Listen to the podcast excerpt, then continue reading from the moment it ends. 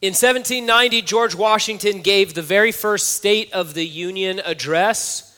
In it, he explained some of the challenges facing, facing our fledgling nation, and he spoke of how Americans would have to cooperate together to secure their future. His closing paragraph began with these words The welfare of our country is the great object to which our cares and efforts ought to be directed. In our text tonight, we find a sort of state of the famine. Egypt was facing a life and death crisis. Joseph was in charge, but he was also a man with a plan. But you know, reading it kind of makes us scratch our heads. Of all the things Genesis records for us, I mean, we're talking about the beginning of human history, the nations of the world, all of these different things. For all that had happened for the first couple thousand years, the book's pretty short, right? Uh, and of all the things that have happened in Genesis, why devote space to the economic and agrarian reforms made in an ancient kingdom that no longer exists? On top of that, we read it, and Joseph's actions come off sort of harsh to us, even heartless toward a nation of starving people who are ultimately brought into servitude. And then, as we consider the longer term ramifications of the system he established here, we realize that this consolidation of power would eventually lead to the enslavement of God's people for 400 years. It was made possible because of the system of centralized government that he establishes here. So, what's going on here? We know Joseph was administratively brilliant. We know he was anointed by God and used by God to save many thousands of people. But his plan, frankly, doesn't sit very well with us from the outset and from most angles that we approach it. Was he wrong to solve the problem of the famine in this way? Was it simply a mistake of judgment? Should he have been more charitable when people came hat in hand to him? And what benefit is this record for us so far removed since we're concerned, as we read the Bible, we're concerned with Israeli redemption history. We're not really concerned with Egyptian economic history. So, what's the deal? Joseph's plan can speak to us tonight in three different ways. First, it sort of serves as a cautionary tale of how human systems will always degenerate. Even those that start off well with the best of intentions will, in the end, become corrupted because people are corrupt, and therefore every human system can only have a limited benefit to a limited group of people for a limited amount of time. Second, the sad state of Egypt here at the end of Genesis is, is presented in stark contrast to what God designed at the beginning of Genesis. In Eden, everywhere you look, there is life and growth and peace and limitless potential for a glorious future in perfect communion with a holy God who loves us. And now we get to the end. And in Egypt, what do we see? Waste, starvation, near societal collapse, hopelessness. And Egypt was the greatest kingdom on earth at the time. The contrast between what God had offered in the opening chapters and what mankind ultimately settled for is shocking. Third, our text closes with a direct comparison between the lost unbelievers of Egypt and God's family of faith. One group is trying to dodge death, the other is thriving in spite of the effects of sin in the world around them. So we begin in verse 13 of Genesis 47. But there was no food in the entire region, for the famine was very severe. The land of Egypt and the land of Canaan were exhausted by the famine. The word exhausted here can mean wasting away or fainting. This was an absolutely catastrophic emergency. This is not just, uh, I mean, hey, remember when uh, a while back there was a disruption in the shippings and things like that, and, and or at the very beginning of the COVID lockdowns, and there was no milk and there was no toilet paper, right? That, those were problems. But we're talking about here like an existential end of society problem the entire nation is going to die if something doesn't change.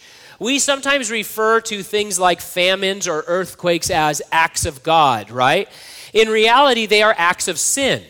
We're in the back of Genesis. If you turn to the front, you'll see what God designed. Well, you'll see what God constructed. You see what God wanted for humanity. There weren't earthquakes, there weren't famines, there weren't tornadoes, there weren't any of those things. He wanted only perfect goodness for human beings. But when Adam and Eve picked the fruit, famines came off the branch with it and all of the other terrible things, all of the other ruin and death and destruction that we see as normal in the world around us today, those aren't because God wanted to do bad things to people. It's because human beings chose it instead of God's good way. That's what happens when people choose sin. Genesis 47. In grace, God provided Joseph, and through Joseph, a way for people to be saved. Not just the chosen family of, of Jacob and his descendants, but anyone we f- have found can, could go to Egypt and be saved from starvation thanks to God's generosity.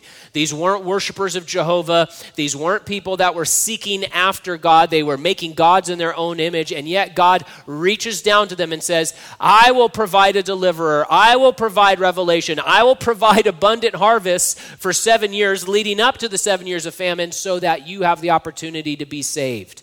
Verse 14 Joseph collected all the silver to be found in the land of Egypt and the land of Canaan in exchange for the grain they were purchasing, and he brought the silver to Pharaoh's palace. Joseph is the most powerful man, not just in Egypt. He's second to Pharaoh, but I mean, Pharaoh said, You're in charge of everything. I'm just going to hang out and, you know, vacation, I guess. Jo- Joseph's not only the most powerful man in Egypt, he's the most powerful man in the world at this point. And he exerts enormous control over the economy and the governmental policy of Egypt in this text. But we see that he does not do so to enrich himself. Each time he brings something in, he's careful to deposit all of it in Pharaoh's accounts. All the silver goes to Pharaoh's treasuries. All of the animals, all these different things, they go to Pharaoh. No insider deals for himself. Imagine that. Modern readers might tend to think, okay, but he should have just given the grain away for free. That's what we expect, right? That's what is normal for us from our governments, we think, right? When a disaster happens, the government shows up and they say in front of cameras, oh, we're going to spend $10 billion, right, to alleviate the damage done by this hurricane or this fire or this tornado. Of course, you follow up on that, and regular people never seem to actually see any of that money, do they? But, uh, but this is something that the governments of the world today say they do. Well, we'll just give all this money away. In July of 2022, Bloomberg published an article titled, How Much COVID Relief Was Stolen? No One Really Knows. And in it, they write this hundreds of billions of dollars were likely siphoned off of aid programs, and they called it wasted money on a historic scale. So we're used to that. So, on the one hand, we're like, well, the government should just come in and just give the grain to all of the people.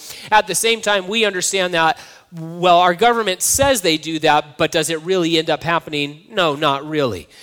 So that kind of corruption and siphoning off wasn't happening under Joseph's watch because Joseph was a man with godly integrity. It's not that he had a better system, it's that he had personal integrity. He was a godly man. So, why not give it all away to these hungry people? There are a few reasons, at least. First, that's simply not how things were done at that time. Uh, Bible commentator Derek Kidner writes It was unquestionable in the ancient world that one paid one's way so long as one had anything to part with, including, in the last resort, one's liberty. And that's exactly what's going to play out in this passage. That's how people did things, that's how societies did things at this time. Another reason why it would have been potentially unwise for Joseph to simply give away all the grain is that number one, the grain would have run out too quickly, and then number two, uh, undoubtedly a black market would have sprung up where profiteers would overcharge other refugees and, and set up the system. We see this happen again and again and again uh, in, in situations like this. Joseph also had to plan past the famine. You see, the problem he was solving was not just people are hungry today, the problem he had to solve was people are hungry today and Egypt needs to exist tomorrow. Right? So he had to plan past the famine. Egypt would need to sustain longer than the seven years of lack. Kenneth Mathews writes What Joseph established not only saved the people from starvation, but also provided a system whereby they could live securely once the famine abated. And so that's why he's not just giving it all away. Verse 15 When the silver from the land of Egypt and the land of Canaan was gone, all the Egyptians came to Joseph and said, Give us food. Why should we die here in front of you? The silver is gone. Silver, so desired, so coveted, so valuable in one moment can be absolutely worthless the next. If you follow uh, some of the collapses of some of these uh, countries like Venezuela, Zimbabwe, a number of years ago, uh, where these astounding comical if they if they weren't so tragic. You know headlines are coming out that a hamburger is 50 million of their dollars for real right? I want a hamburger. Okay it's 50 million dollars. And a friend of mine he had done some missions work in zimbabwe. And so then after uh, after you know their economy collapsed he went on ebay and he bought for you know 50 cents one of their like trillion dollar bills because they just had to keep doing this and, and their money had no value and all of that money that had been stored and scratched for and saved and all that stuff is just worthless one day. You can't eat it, you can't plant it. Like our own society, Egypt was probably full of people who had dedicated their lives to piling up wealth for themselves. Silver that they worked so many years for was gone, was worthless, was, was not a factor. And it's a good reminder for us to not put our trust in silver or gold or what some sacrilegiously call the almighty dollar. That's been a great sub theme in this section of Jacob's story. Just the, the neutralization of money and silver and wealth, and how even when Jacob was hoping it would make a difference for his situation, it just didn't. Uh, and in fact, it caused some problems for them. But even here, we see all of the silver, it was just gone. And guess what? People were still hungry, people were still in need. They said, Why should we die here in front of you? Good question. They shouldn't. Uh, Joseph didn't want them to die. More importantly, God didn't want them to die. He wanted them to live. Even though they were unbelievers, even though they were pagans, he wanted them to live. That's why he put Joseph in that position. That's why he allowed Joseph to go through all of that suffering so that people might be saved in the end. He wants you to live too. He wants your family, your neighbors, your friends and enemies. He wants them to live.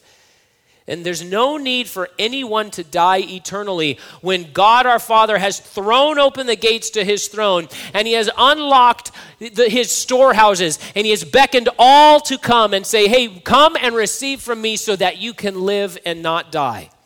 In their hour of need, whether you were a Canaanite or Egyptian or whoever, there was only one place they could go to the person God had provided.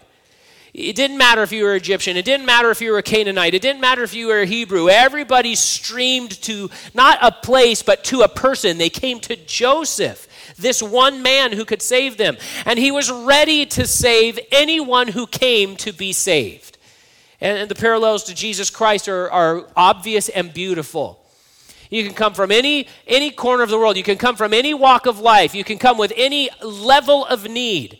And he says, Come, the storehouses are ready. I will distribute to you freely. If you will give yourself to me, I will give myself to you. Verse 16 says, But Joseph said, Give me your livestock. Since the silver is gone, I'll give you food in exchange for your livestock. So it's hard to know for sure whether the people actually brought their animals and dropped them off at Pharaoh's palace. That seems pretty impractical. On the other hand, these hungry people had no food to feed their livestock, so that's a problem. So, whether they were actually giving the animals away into Pharaoh's, you know, stables, uh, or whether they were sort of mortgaging them and saying, okay, well, now you own it and I'm going to lease this animal back from you for food. Uh, either way, what this meant was that Pharaoh would be responsible to now feed the animals, maintain the animals, watch over the animals. Joseph is not just taking the animals as pure profit, he's relieving the penniless Egyptians from the responsibility of caring for these animals, this livestock, and this livestock was essential for the nation and for the international economy. Right? They have to have these animals.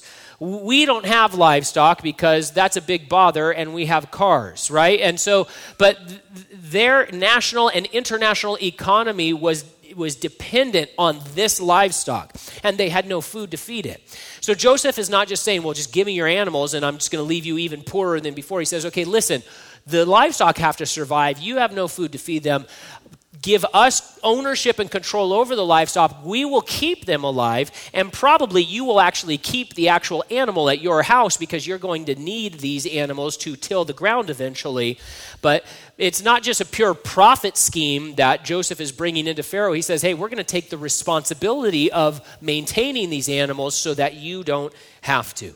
Verse 17 So they brought their livestock to Joseph, and he gave them food in exchange for the horses, the flocks of sheep, the herds of cattle, and the donkeys. That year, he provided them with food in exchange for all their livestock. Scholars tell us that where it says he provided them with food, it can be understood as he escorted them through distress to safety. What a lovely thing to read. Joseph used his great power not to oppress, but to assist and to guide. He walked with these needy, desperate people through the valley of the shadow of death. He was with them along the way, but it was a long walk, year after year. The famine dragged on. And as it dragged on, not only was it a, a long walk, but we realize that Joseph had to shoulder more and more and more responsibility, more weight as more and more people became hungrier and hungrier. And he says, okay, and he's having to manage, okay, are the storehouses enough? And he had, our Lord, his storehouses never run out, of course.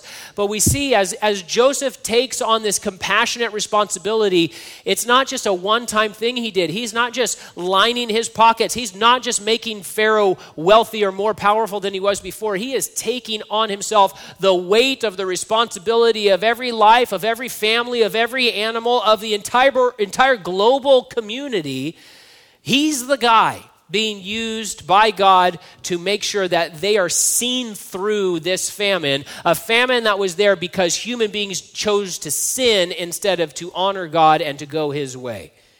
Verse 18 says, When that year was over, they came the next year and they said to him, We cannot hide from our Lord that the silver is gone and that all the livestock belongs to our Lord. There's nothing left for our Lord except our bodies and our land. Why should we die here in front of you, both us and our land? Buy us and our land in exchange for food.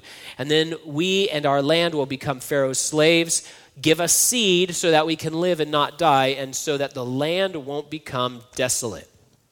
Cynics out there will say, well, the Old Testament is pro slavery uh, the Bible it, it, it, gives a thumbs up to slavery, and so therefore we should dis, we should throw the Bible out like an old weird book. We read this or sections in the Law of Moses that talk about owning or becoming slaves, and if we're honest, it feels a little sketchy, right? Because slavery is bad, and we all agree with that. So what's going on? The reality is, the slavery being discussed here is not what we think of when we think about slavery in America.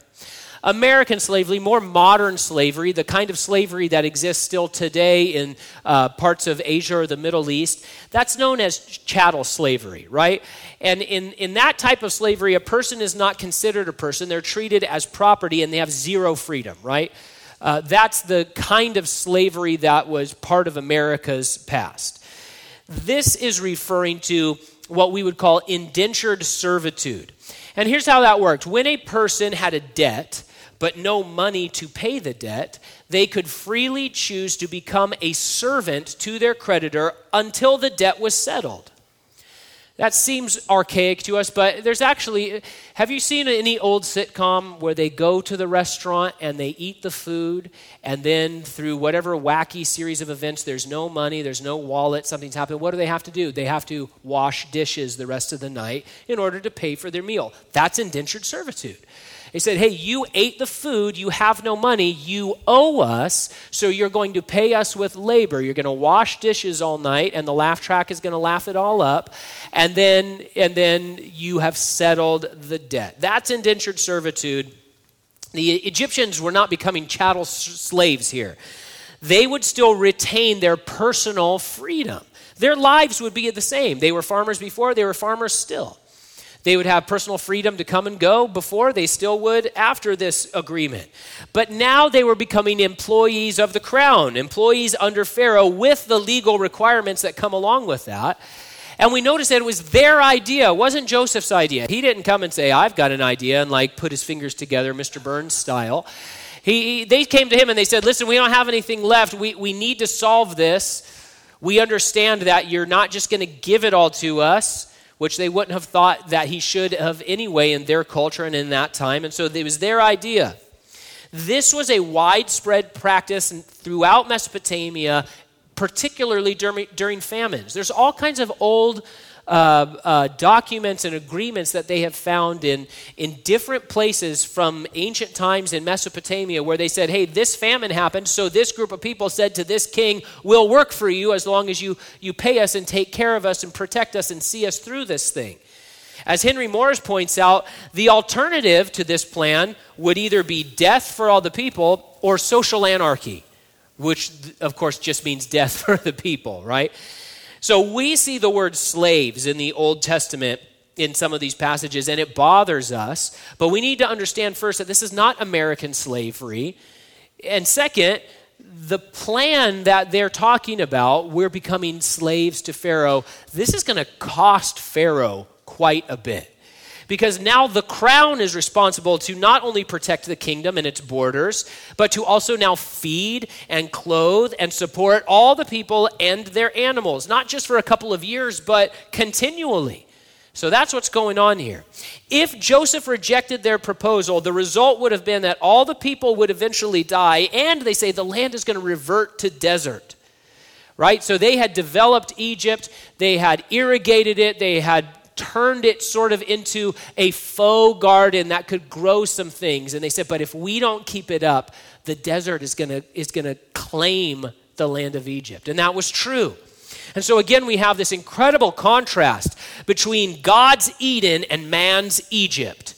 Egypt is the best, the strongest, the place to be, and it, it was just a year or two from being swallowed up by the sand dunes, just gone, wiped off of the, the face of the earth.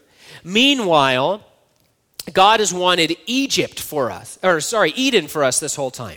That's what God wanted. What did God want for humanity? He wanted Eden, where everywhere you look, it's green. Everywhere you look is growing. Every tree is bearing fruit. Thousands upon thousands of trees, and you're hanging out with animals, and you're doing all this incredible stuff. That's what God wanted.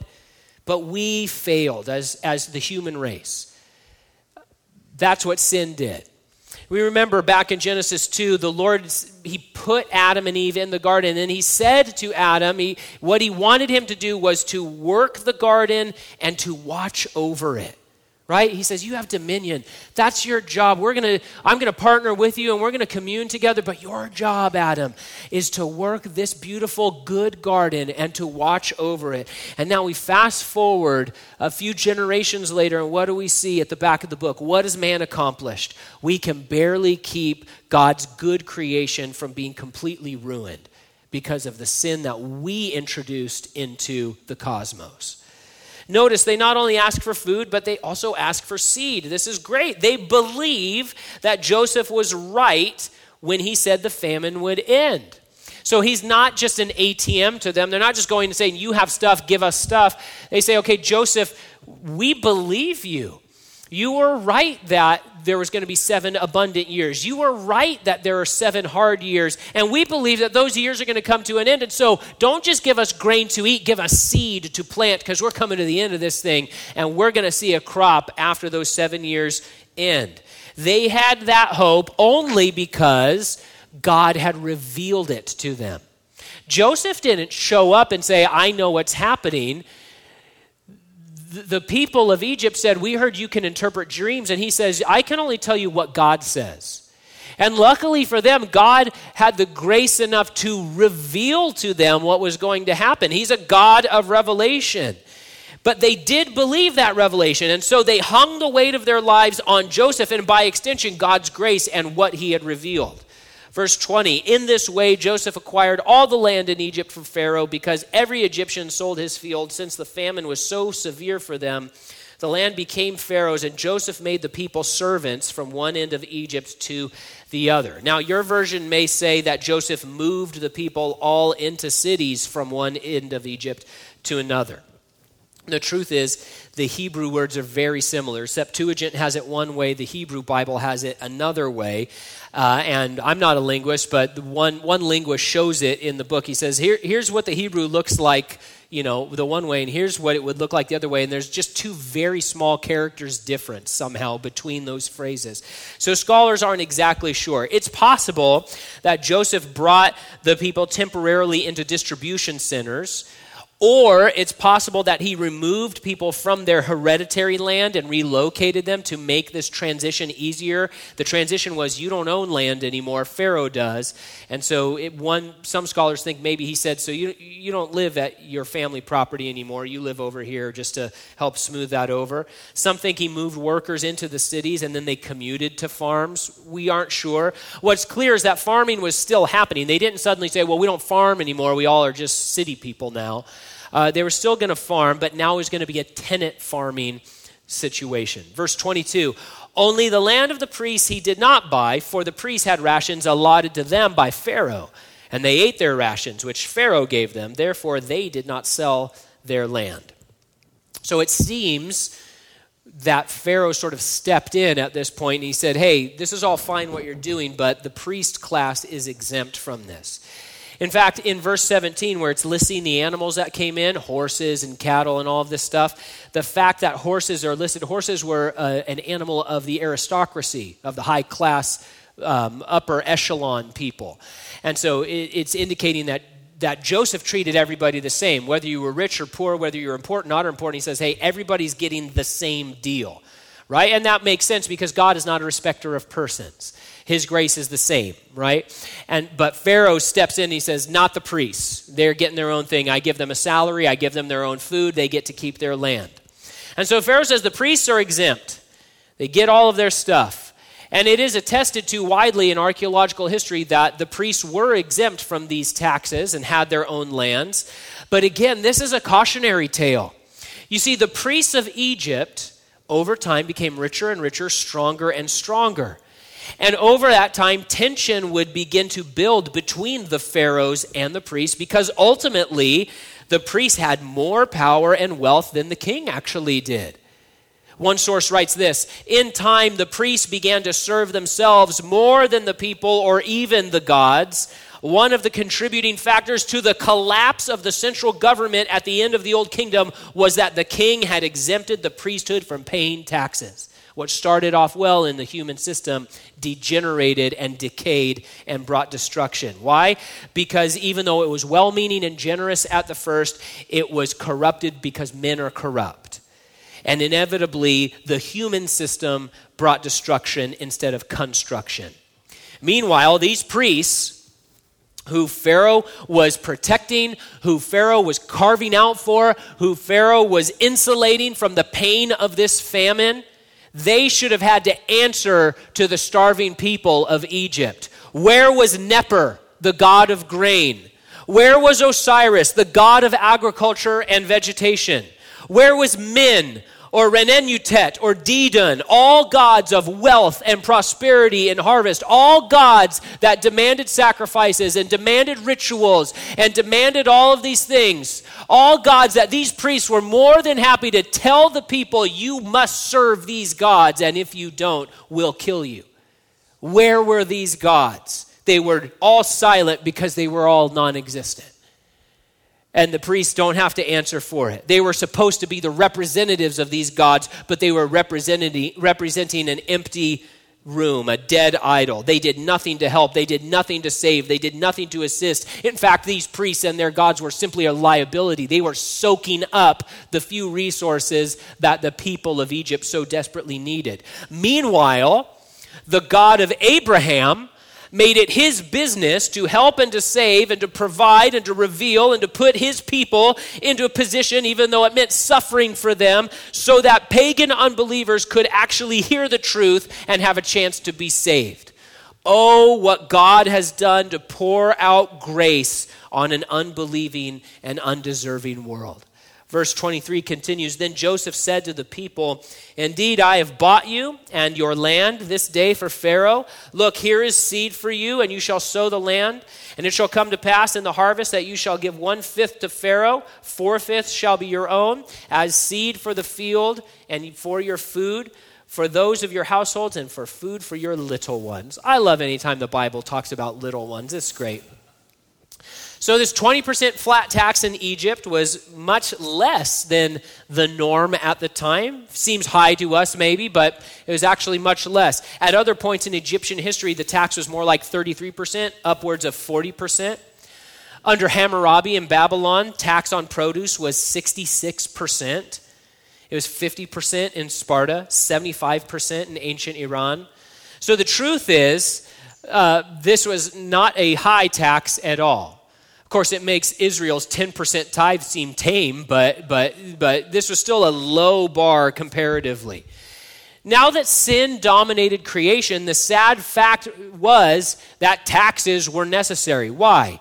Well, because governments are, were, and are needed to control human behavior.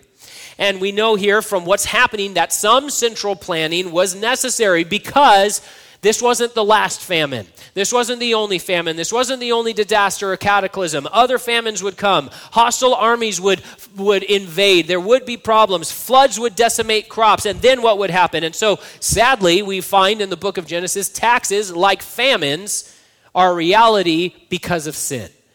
And, and that's what's going on here. Verse 25. So they said, You have saved our lives. We are eternally grateful. No, they didn't say that. You have saved our lives. Let us find favor in the sight of my Lord, and we will be Pharaoh's servants. And Joseph made it a law over the land of Egypt to this day that Pharaoh should have one fifth, except for the land of the priests only, which did not become Pharaoh's. There's research that shows their words here, you have saved our lives, are more than just a grateful sentiment, that they were also a legally binding agreement. At the same time, Joseph was a national hero. They saw his actions as full of grace and compassion. Their response to his grace was a desire to serve and to remain under the protection of the king. They didn't say, hey, we're, we're trying to get out of this as fast as we can. They said, we want to stay in the service of the king because of the grace you're showing us. But still, this is a far cry from what God established, what God wanted back in the beginning of the book in the Garden of Eden. And what was a welcome relief for the Egyptians at the time would become a very uh, brutal and oppressive regime later on. That's what sin does to human systems. Meanwhile, back at the ranch, verse 27 So Israel dwelt in the land of Egypt, in the country of Goshen, and they had possessions there and grew and multiplied exceedingly. What a dramatic statement after the verses we just read. Egypt is dying. People are starving. Their only option is indentured servitude. They give up everything just to survive. And then you pan over to God's people, and it's like it's a completely different world. They have all they need. They have food. They have their animals, their flocks, their herds. They have their own land. It remains theirs. They have a future not guaranteed by a corruptible government, but guaranteed by an incorruptible and faithful God this multiplication, this fruitfulness we're seeing here, it is a culmination of what God has wanted all along in this book. God told Adam and Eve, and Noah, and Ishmael, and Abraham, and Isaac, and Jacob, be fruitful and multiply. That's what I want for you. He said it again and again, many times, and here it is happening in spite of the worst famine the world had ever seen. Because fruitfulness isn't connected to whether winds blow or rains fall or crops come in. Fruitfulness comes from God. He brings manna into the wilderness. There's nothing here. There's just rocks and dirt. He's like, actually, no, there's honey cakes from heaven that you get to eat. Blammo, there it is. Gather as much as you want. That's what he delights to do. At the same time, Bible commentator Eugene Roop points out when we compare Israel to Egypt in this dramatic scene, God's people don't quite fit in with what's going on, do they? Abraham, of course, didn't quite fit in in Canaan. Noah didn't quite fit in in Mesopotamia. The Christians didn't quite fit in in ancient Rome. We can't quite fit in because the Christian life is a completely different world than the Egypt everyone else lives in. Yeah, we live in the same geographical location, but the worlds are completely different. That's what we're seeing here. Look at Egypt for Egyptians, look at Egypt for Israel. It's completely different. We need to understand the differences of the worlds the world of God's kingdom versus the kingdoms of this earth. And we need to conduct ourselves accordingly. We don't want to fit in with the famine. We want to enjoy the full fruitfulness of God by being in the place He's placed us, following His leading, abiding by His boundaries, trusting in His provision day by day, knowing He is with us no matter what.